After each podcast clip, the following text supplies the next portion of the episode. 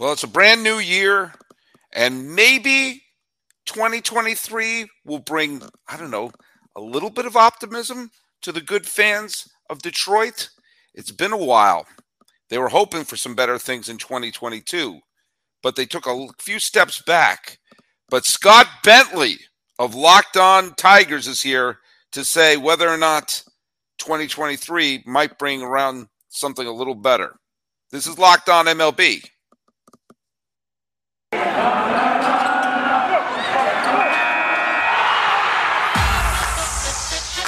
are Locked On MLB. Your daily MLB podcast. Part of the Locked On Podcast Network. Your team every day. Hello, baseball fans, and welcome to Locked On MLB, part of the Locked On Podcast Network, which is your team every day. This is the daily podcast. We talk about all the Major League Baseball. I am your host, Paul Francis Sullivan. Please call me Sully.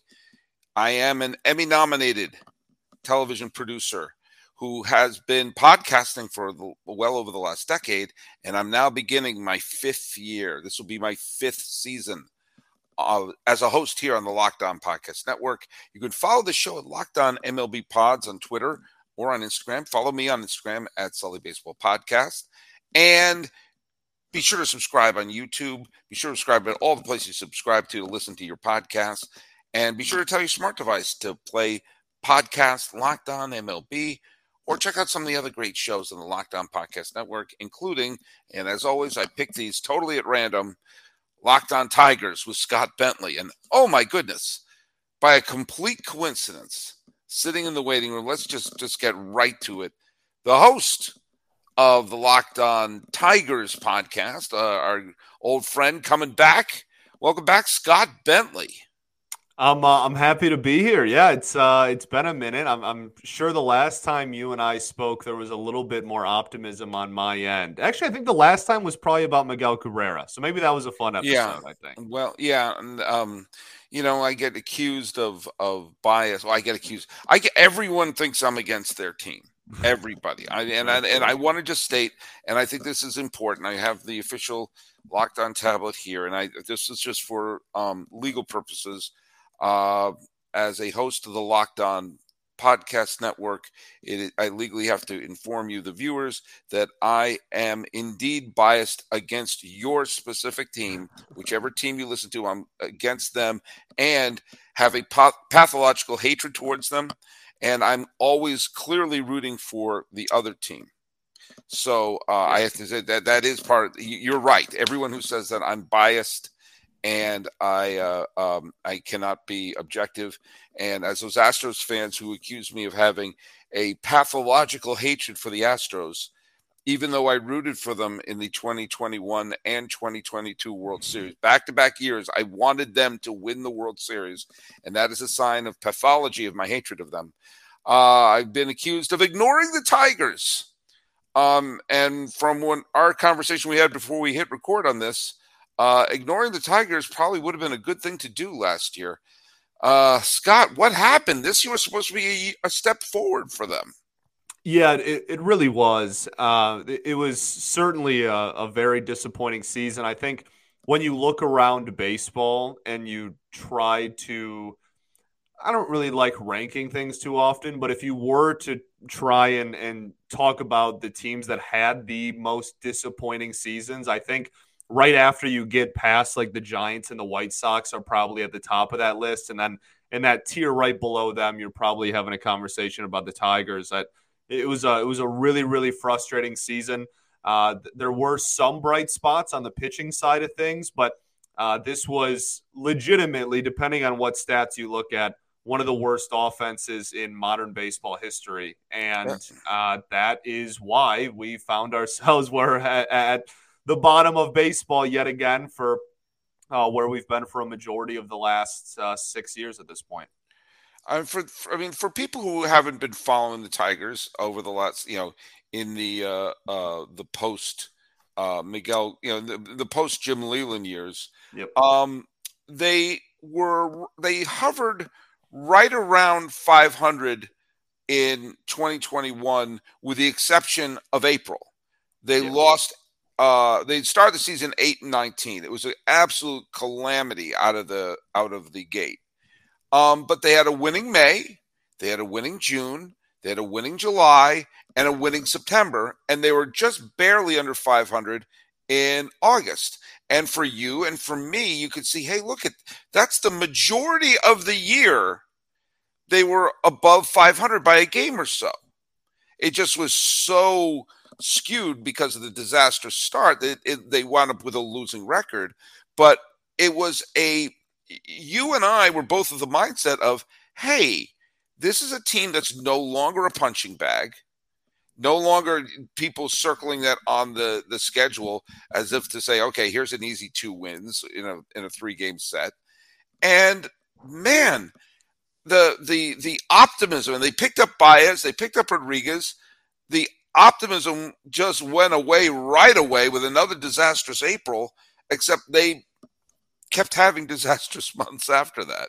Right. Yeah no there there was no there was no rebound month for sure. And and yeah, you know, uh, this is a a like you said, a team that after last season, a lot of people had a lot of optimism towards, and then went out and and uh, did spend some money, and and you know we can debate the the allocation of funds all we want, but at the end of the day, th- this was a team that that finished just under 500 on the season, and in the offseason added two of the top five prospects in baseball in Torkelson and Greene, Austin Meadows, who was traded for right before the season started, and Baez, Erod, and I guess you can throw Tucker Barnhart in there. Like this is yeah. a team that was just under 500 and added like six impact players, and uh, then the season rolled around and, and it was one of the most honestly, unbelievable is the word. I, have never seen anything like it in the sense of every single hitter on the team had like their career worst season outside of like Eric Haase, and that's pretty much it.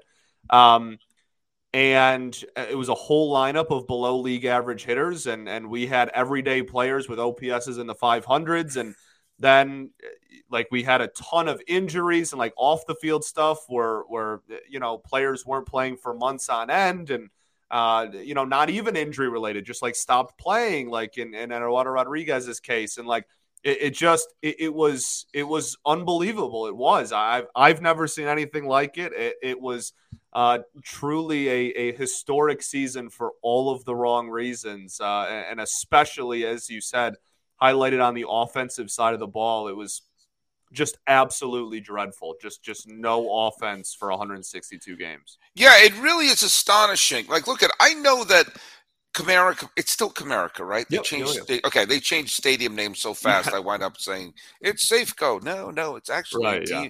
it's Cricket Wireless or whatever. Um, yeah, I have up. I'm, I'm I have baseballreference.com, the single greatest website in the history of the planet Earth.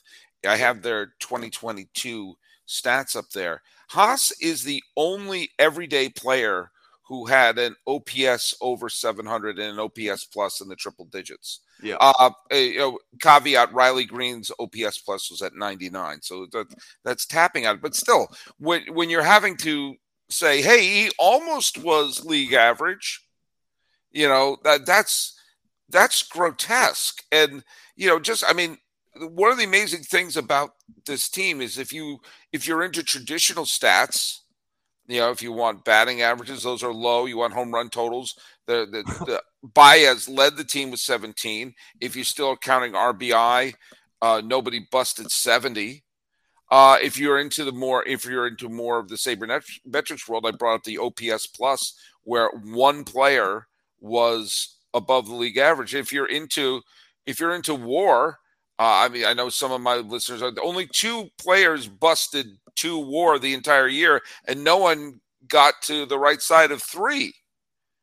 And this is the whole team. And this is the thing that I just I just look at it like, yes, you can see one or two players regress.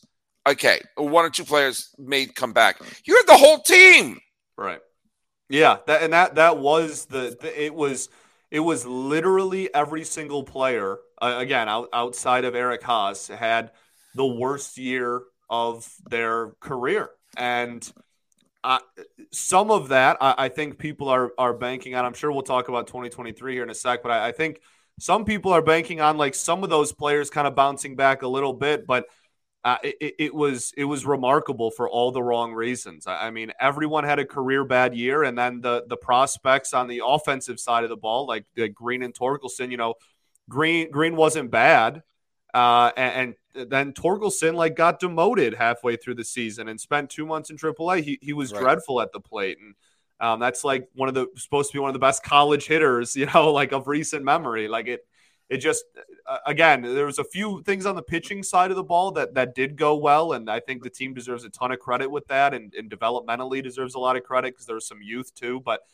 offensively it, it really was a murphy's law season that, it was everything that could have possibly have gone wrong hit not only went wrong but was in its worst case scenario form well look at what they did is they they gambled I mean, they gambled on something. They gambled that the the fact that they had a were hovering around 500 for most of the season last year, and you make a few improvements there. That you know they thought, you know, the odds were in their favor, and they bet on this team to be a little better. And that you know, it did not every bet works out, and I can tell you that not every bet works out because I find myself often at Bet Online, which remains the number one spot for all your sports betting info, stats, news, and analysis. Get the latest odds and trends for every professional and amateur league out there, from pro football to the National College Football Championship coming up, to basketball, both pro and college, and the NHL. They got it all at betonline.net. And if you love sports podcasts, if you're listening to us in the middle of January,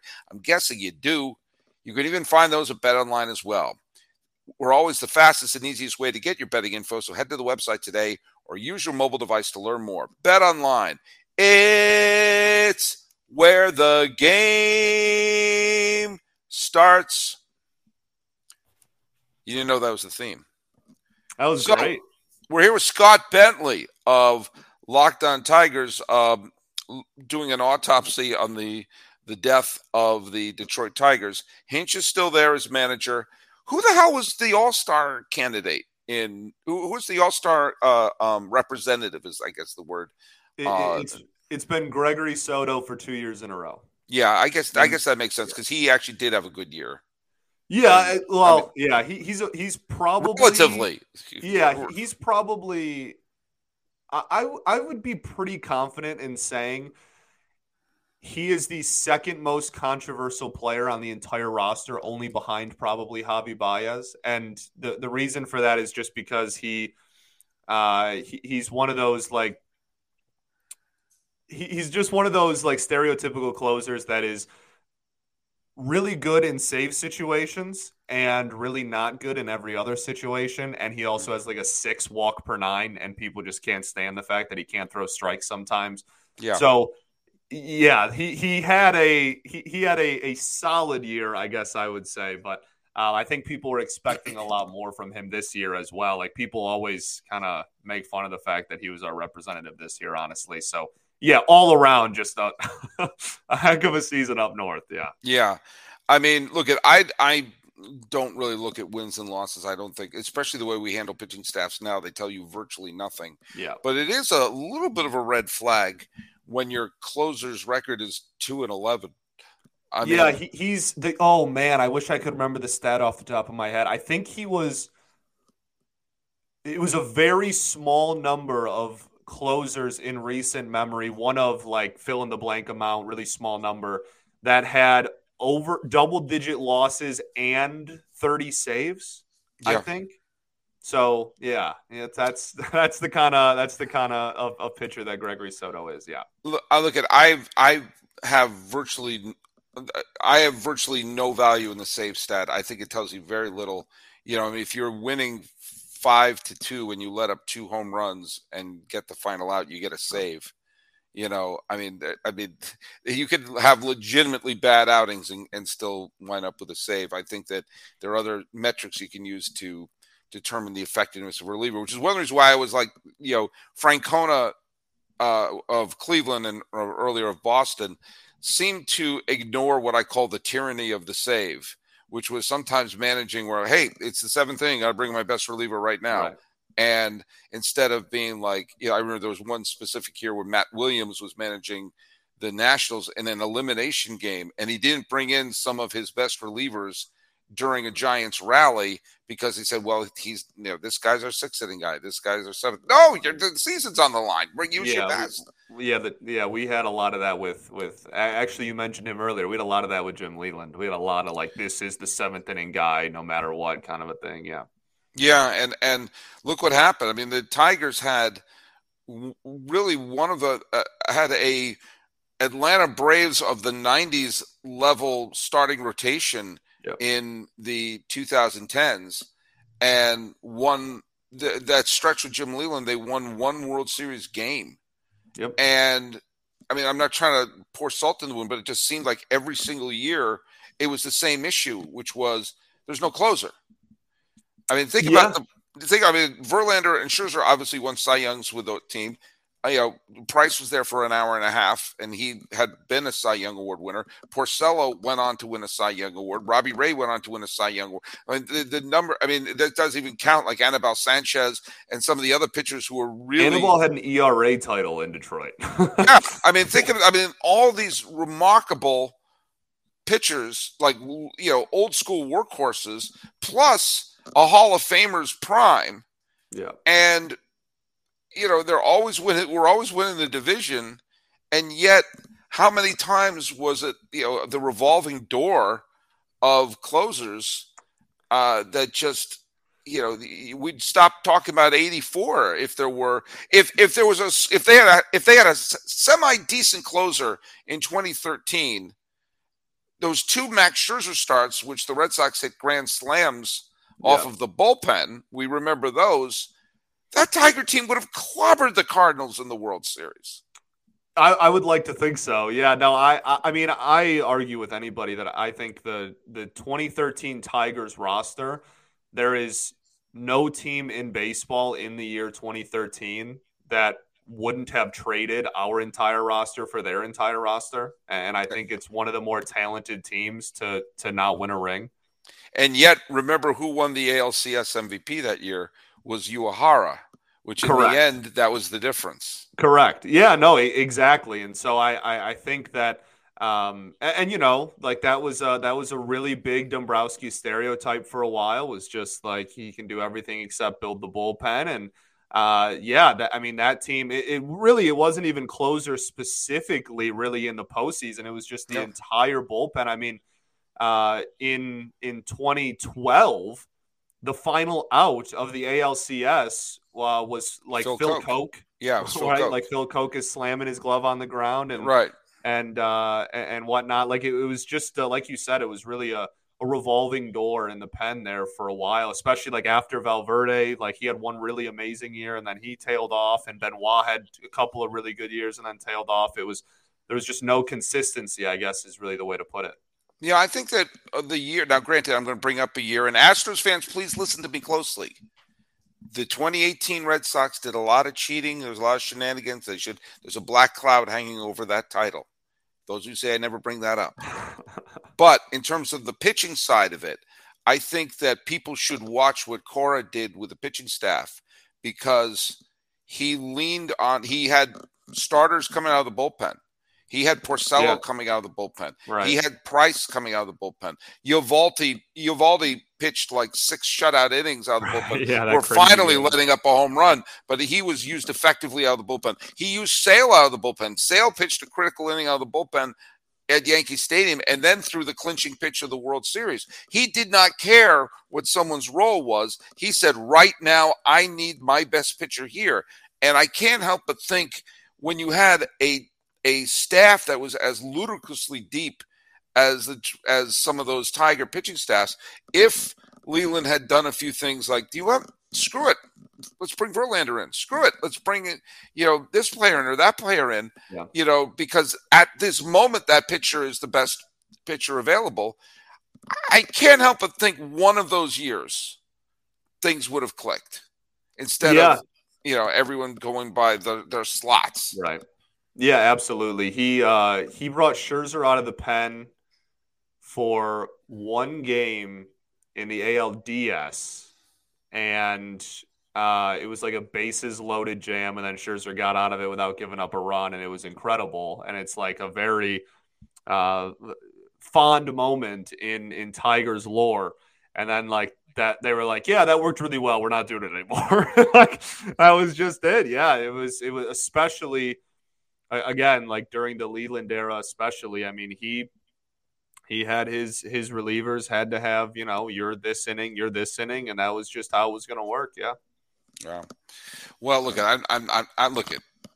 We're here with Scott Bentley. I'm not here to pour salt in any wounds right now. Um, the thing that I think must be frustrating for uh, for Tiger fans is their pitching staff isn't bad. You know, it's like you've done the hard part. You know, I mean, this is not Scherzer, Verlander, Porcello again, but it's not bad, and they're young. And you're looking at there are there there there is still uh, potential for this team to pitch well, and you think that you would think it would be easier to get a few decent bats in there and hand the ball to an okay pitching staff, especially when you saw that last year Minnesota wound up collapsing down the stretch and Chicago had a disappointing season. Um, this was a, I don't want to say they would have won the division, but it certainly wasn't the powerhouse, a powerhouse division. You know, this would be a year to have taken a step at least closer to 500 instead of regressing back to what did they lose? 97 games? Was it yeah. uh, 96 games? Sorry, I gave them I gave them one more loss than they had. Um, all right, this is uh, what should they do? They haven't made any big acquisitions or anything yet. Um, although uh, we are recording this ahead of time, so I just assume Carlos Correa has been signed by three more teams since we've uh, started recording this, and maybe the Tigers were one of them. Um, but uh, what have they done? What should they do? And God, what should this? What should their plan be? Well, uh, uh, first off, we can talk about the moves they have made. They've made uh, three moves at the major league level. There's been some roster, uh, some waiver claims, r- rather, and uh, there, has been some minor league deals. But the only major league moves they've made all offseason were uh, bringing in Matthew Boyd back okay. on a one year deal. And then they signed Michael Lorenzen to a one year deal. And then they traded Joe Jimenez to the Atlanta Braves, which is a great situation for him, and got a pair of prospects in return. Uh, Justyn-Henry Malloy, the hitting prospect that they got back, the Tigers are really, really excited about. He walks a ton and, and is a pretty darn good hitter. Wait, was Boyd not on the team last year? No, so he got non tendered after 2021 right. got signed by the Giants last year, but got signed with an injury. He had pretty. Okay. Like, it, it so he be, didn't play, right? Right. He didn't play pitch a single inning for the Giants, but then they traded him at the deadline as a part of another deal to Seattle. And with Seattle, he did pitch like 13 or 14 innings out of the bullpen for Seattle okay. down the stretch. I have zero memory of that. I, well, I, just... I, don't think very many people outside of maybe those three fan bases really do. But well, I, um, I follow the Giants and the Mariners pretty closely. I would, but yeah, I just like when you said they brought back Matthew Boyd, I quickly scrolled over to so wait a minute, he's he was a Tiger, right? Yeah, and, no, uh, he uh, gone for gone for one single calendar year, and then yeah, right back with a with a with a one year deal, I guess. So my apologies to the Boyd family for not uh, keeping tabs of your your loved one closer. Uh, I was under the impression if you know what if if if you had put a million dollars in front of me and said, "What team does Matthew Boyd play for?" I'd say, "I got it, Tigers." And I guess technically I'd be right. Well, still. yeah, now you're right. Yeah, now I'm right, but I would right. a month ago you wouldn't have done. Now you're yeah. I, I, that you know what I I I had no clue that he was. I just assumed, yeah, oh yeah, he he must have been had an off year with Detroit. Yeah, it was it was definitely the injury I think that that yeah. threw a lot of people off because he didn't pitch until I want to say August um, for like the first time all year. So did he play um, the yeah, playoffs? That, Did he play in the playoffs? I would. Or... Yeah. Well, I don't know which series, but he definitely was on the playoff roster for one of them. Yeah. Wow. I boy, and I I was excited for that Mariners team. Um. Uh, like boy, I don't is... remember if he had any appearances, but I know okay, I, got, made, I have to. I, I, the roster in one of the series. Yeah, I'm doing the the scene from Dirty Harry where the guy says, "I got to know." Yeah, he played seven years with. Uh, he's part of the the the David Price trade, right? Yes, yeah. So it was David Price to Toronto for Daniel Norris, who was like one of the best pros- pitching prospects in baseball at the time. And then Matthew Boyd was like the lesser prospect, and now Matthew Boyd is what Matthew Boyd is, and Daniel Norris is what Daniel Norris is. Well, he pitched a third of an inning in the playoffs. I'm assuming in that 18 inning marathon. Yeah, because I I pitched two innings in that. Game. Right, of course. Wow, who knew? All right, look look at that. Look at that. I, I, I don't want to pull a Johnny Carson, but I did not know that. I right. did not know that. So yeah, so the, the that's it. So the only moves they've made so far are pitching moves. Like they brought in two more starters on one year deals, and then they traded away a reliever. And so they have not made a single, at the time of this recording, not one single offensive acquisition has been made at the major league level yet. And this was, again, one of the worst offenses I've ever laid my eyes on. So, like, that that's certainly a, a I don't want to say a red flag. Like, this is first year uh, for Scott Harris, the new president of baseball ops. Like this is his first year here. I'm, I'm sure that he, he's more or less just kind of like seeing what he has. And they have gotten rid of like 15 or 16 players from the 40 man just since the season started. So it's not like that there hasn't been a lot of turnover, but uh, it, it's. I think people's patience is just running thin. Like this, we we we're, we're it's been it's been a long road. It's been a long yeah. road for this team, and so uh, I, I, think a lot of people are just trying to look at. We don't have a third baseman at, at right now. Like we just don't have one. So that's certainly something that they still need to address.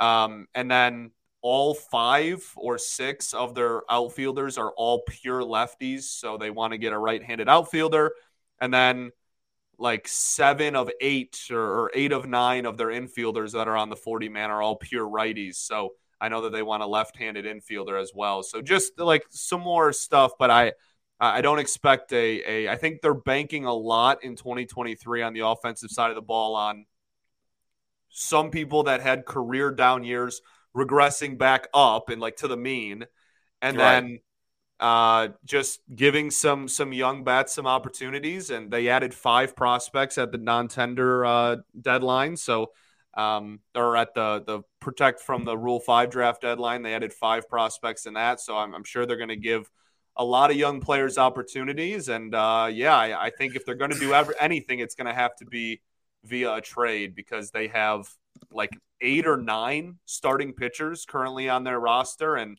right. uh, they haven't made any bat moves, like I said. So I, I think a lot of people are trying to maybe kind of look at the starting pitching room and go like one of you should probably get traded for a bat at this point. But yeah, yeah. that's pretty much what the offseason's been so far.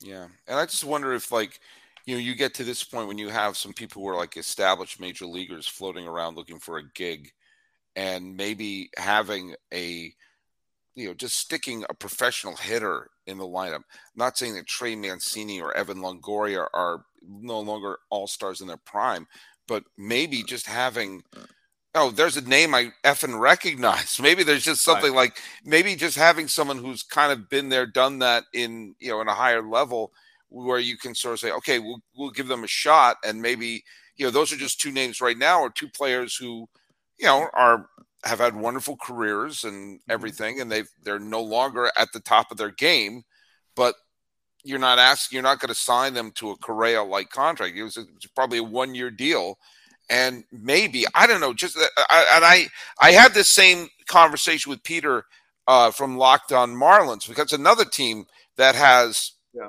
good pitching, but right. they can't hit. I said maybe bring a couple of professional hitters in there. Maybe they'll rub off on some of the other players, and maybe adding another run a game when you have a young pitching staff, maybe you'll build up some of their confidence and build up some of their ability to go through. I don't know. I mean, again, the two that just came to mind were, you know, Longoria and Mancini. Again, we're not talking about bringing in Aaron Judge or Carlos Correa here, but those those neither one of them will be longer than one year, and maybe you catch lightning in a bottle. I mean, I hate to bring this year up again, but the 2013 Red Sox were up and down filled with oh we'll take a flyer in Napoli. We'll take, they they acted like Rodney Dangerfield in Caddyshack going into the uh, the pro club. I'll get a Mike Napoli there, a Shane Victorino there, a couple of Stephen Drews over here, and all of a sudden I mean, that was the ultimate example of that working. But you know, you're you're trying to get this team to 500. You saw what happened with Baltimore this year. When Baltimore had their young players, they finally brought them up, and suddenly there was a little bit of juice going on in Baltimore. They didn't win uh, uh, a wild card spot, but and they're really ticking off their fans right now because they're they're they're sitting out this off season. Right. I thought they were going to be in on Correa, but um, at least there was a reason to go to the effing ballpark. And you know, you can't just keep you know the the Tigers and the Angels are on the two longest postseason drought streaks. Is that a word? Drought streak? Yeah, postseason drought. Uh, yeah, sure. It's it been a while. Right. It's been a while. It's been a while. No, 2014. Uh, 2014 is is uh yeah the, the last one for for both of us. It's um, yeah missed the playoffs by like a game in 2016, and ever since then, the rebuild started in 2017, and we haven't really been outside of the the little, you know, past second half of last year or after April of last year. It's it's pretty much been in the bottom ever since 2017, and yeah, that you know 2023 will obviously be six years removed of that six seven years. So people's patience is really running thin, and, and there's a new like top guy in charge, right? Like Scott Harris is new, and I think the honeymoon phase kind of wore off pretty quickly when people realized that we weren't going to get any of these free agents. But uh, uh, you know, yeah, at least he has an identity. He, he is a big, you know, I, I, want dudes that that walk a lot, and he's all about dominating the strike zone and stuff. And so we'll uh, we'll see. But it, it's it's definitely a new era, which is at least refreshing given the previous regime. But there is still uh, an unbelievable amount of work to do for a team that has been rebuilding for seven years now. So happy New Year, everyone. Right. exactly. Well, look at hey, thanks for making Locked On MLB your first listen every day. For your second listen, make it Locked On Tigers. But for your third listen, check out Locked On Sports today for the biggest stories around the sports world in 20 minutes or less, plus instant reactions, game recaps, and Locked On's Take of the Day. Locked On Sports Today is available on YouTube and wherever you get your podcasts. And speaking of podcasts, we're here with Scott Bentley of Locked On Tigers. Tell people where they can listen to your show. You can listen to the show on well any app, YouTube, etc. Just Locked On Tigers. Uh, my personal Twitter is at Bentley Scotty, and I have the links to all of my stuff in in uh, on my Twitter. And then the Tigers account Twitter is at Locked On Tigers, believe it or not. And yeah, wherever you get your podcasts, YouTube, etc. All right, and you can follow us at Locked On MLB Pods on Twitter and Instagram. Follow me on Instagram at Sully Baseball Podcast, and subscribe to us on the YouTubes where you can see our faces, not just be a voice in your ear. I like one of my favorite uh, comments I ever got was on YouTube, which was, "I've always listened to Sully. I've never known what he looks like, and now I know it." Eh, so nothing nice. makes me feel better nor more handsome than to know that the my visage gets people to say, eh. Yeah. Saying eh about the Detroit Tigers and their prospects going into 2023. Who knows? This could be a good year for them. Maybe. Maybe. Let's hope. That's Scott Bentley, the host of Locked on Tigers. Thanks for being my guest for today. I am your host, Paul Francis Sullivan of Locked On MLB. Please call me Sully.